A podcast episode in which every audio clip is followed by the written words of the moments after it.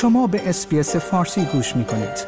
با رفتن به sbs.com.au به اخبار و گزارش های بیشتری دست خواهید یافت. شرکت در فعالیت های ورزشی یک بخش مهم از دوران خردسالی کودکان در همه جای جهان و همینطور در استرالیا است که مزایای بسیاری دارد. اما شرکت در فعالیت های ورزشی جنبه تاریکی هم دارد. تحقیقات اولیه نشان می دهد سوی رفتارهایی که در مورد ورزش کودکان توسط والدین انجام می شود واقعیتی است که کمتر گزارش شده یا در مورد آن صحبت شده است. از قدیم گفتند عقل سالم در بدن سالم و مزایای شرکت در فعالیت‌های ورزشی هم به خوبی اثبات و مستند شدند. اما همانطور که مستند اخیر نتفلیکس در مورد اسطوره فوتبال دیوید بکام نشان می‌دهد، نقش خانواده ها در فعالیت های ورزشی می تواند همراه با چالش هایی باشد. I think I was able to handle being abused by the fans. I think I could handle it because of the way my dad had been to me. I used to think he was too strict. I used to say he's only young, just leave him, let him be happy. I would hear my mum turn around to my dad and say, stop talking to him the way you're talking to him, stop shouting at him, stop telling him off. دیوید می‌گوید فکر می کنم می‌تونستم با سوء استفاده های طرفدارانم کنار بیام. فکر می کنم به دلیل رفتاری که پدرم با من داشت می‌تونستم اونا رو تحمل کنم. مادر دیوید میگه همیشه فکر می‌کردم پدرش خیلی سختگیره. می‌گفتم جوونه ولش کن بذار خوشحال باشه. و دیوید اضافه می‌کنه من میشنیدم که مادرم میچرخید و به پدرم می‌گفت دیگه باهاش صحبت نکن. دکتر مری وسنه مدرس و محقق در علم ورزش بالینی در دانشگاه ویکتوریا است.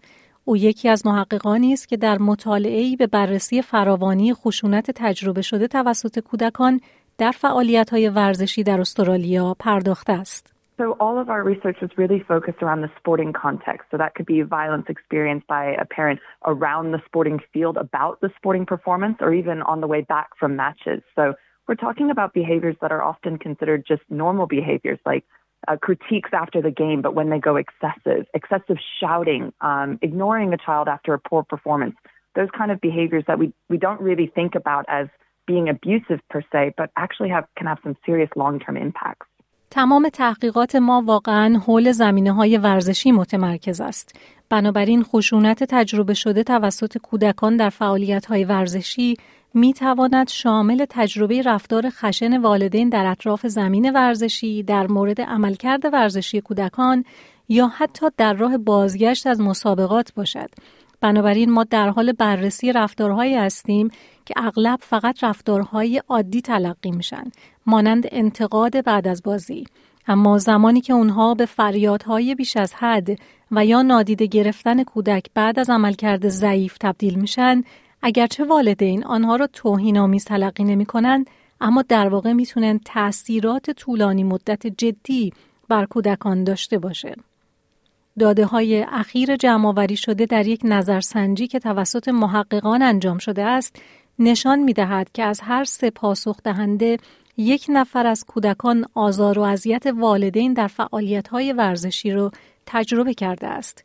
در مجموع 886 پاسخ دهنده برای تجزیه و تحلیل مورد بررسی قرار گرفتند. دکتر وسنه می‌گوید سوء استفاده های تجربه شده در ورزش حرفه‌ای و ورزش همگانی می توانند شباهت های زیادی داشته باشند. And I think oftentimes we think there's this imaginary line between community and elite sport where performance matters more at the elite level. But we see that children are being pulled in for elite pathways as young as five and six years old. So that performance mentality and this idea of needing to be tough or critical on children can actually start much earlier. So we're seeing behaviors happening at the community sport level that are absolutely happening at the elite level. And those two are absolutely linked. من فکر می کنم اغلب ما تصور می کنیم که مرزی بین ورزش حرفه‌ای و ورزش همگانی وجود داره که بر اساس اون عملکرد در سطح حرفه‌ای اهمیت بیشتری داره اما می‌بینیم که کودکان در سنین 5 تا 6 سالگی به سمت ورزش های حرفه‌ای سوق داده میشن و در نتیجه ذهنیتی به وجود میاد که نیاز به سختگیری برای کودکان بسیار مهمه. در واقع این سختگیری می‌تونه در سن خیلی پایین شروع بشه. بنابراین ما شاهد رفتارهایی هستیم که در سطح ورزش عمومی کودکان اتفاق میافته و این دو نوع ورزش کاملا به هم مرتبط هستند. آزار روانی والدین شامل طیف وسیعی از رفتارها مانند تحقیر، توهین، انتقاد بیش از حد و نادیده گرفتن کودک می شود که به دنبال یک فعالیت ورزشی انجام می شود. رفتارهایی مانند وادار کردن کودک به تمرین تا حد خستگی نیز نوع دیگری از این سوء رفتارهاست. اما مانند بسیاری از انواع سوء رفتار این سوال ایجاد می شود که چرا والدین باید با کودک خود اینگونه رفتار کنند و چه کاری می توان در مورد آن انجام داد؟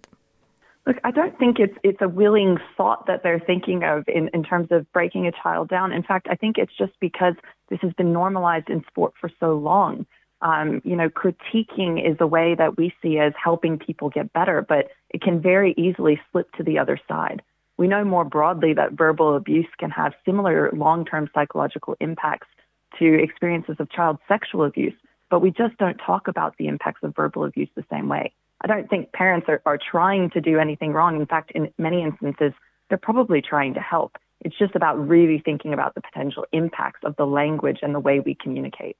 فکر نمی کنم این کار والدین عمدی باشه و یا اینکه اونها به این فکر کنن که بچه ها رو آزار بدن. در واقع من فکر می کنم این فقط به این دلیله که این موضوع برای مدت طولانی در ورزش عادی شده.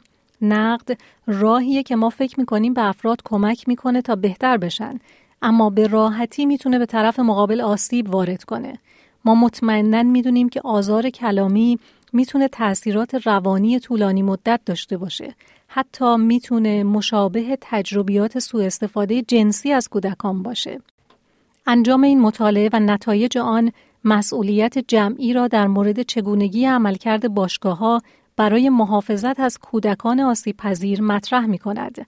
همچنین مؤسسه ورزش استرالیا می گوید که سازمان های ورزشی باید مسئولیت خود را در رابطه با ایمنی کودکان و شناسایی و پاسخگویی به کودک آزاری درک کنند. شنوندگانی که به دنبال پشتیبانی در این مورد هستند می توانند با خط کودکان به شماره 1800 55 1800 تماس حاصل کنند. like، share، comment. SBS فارسی را در فیسبوک دنبال کنید.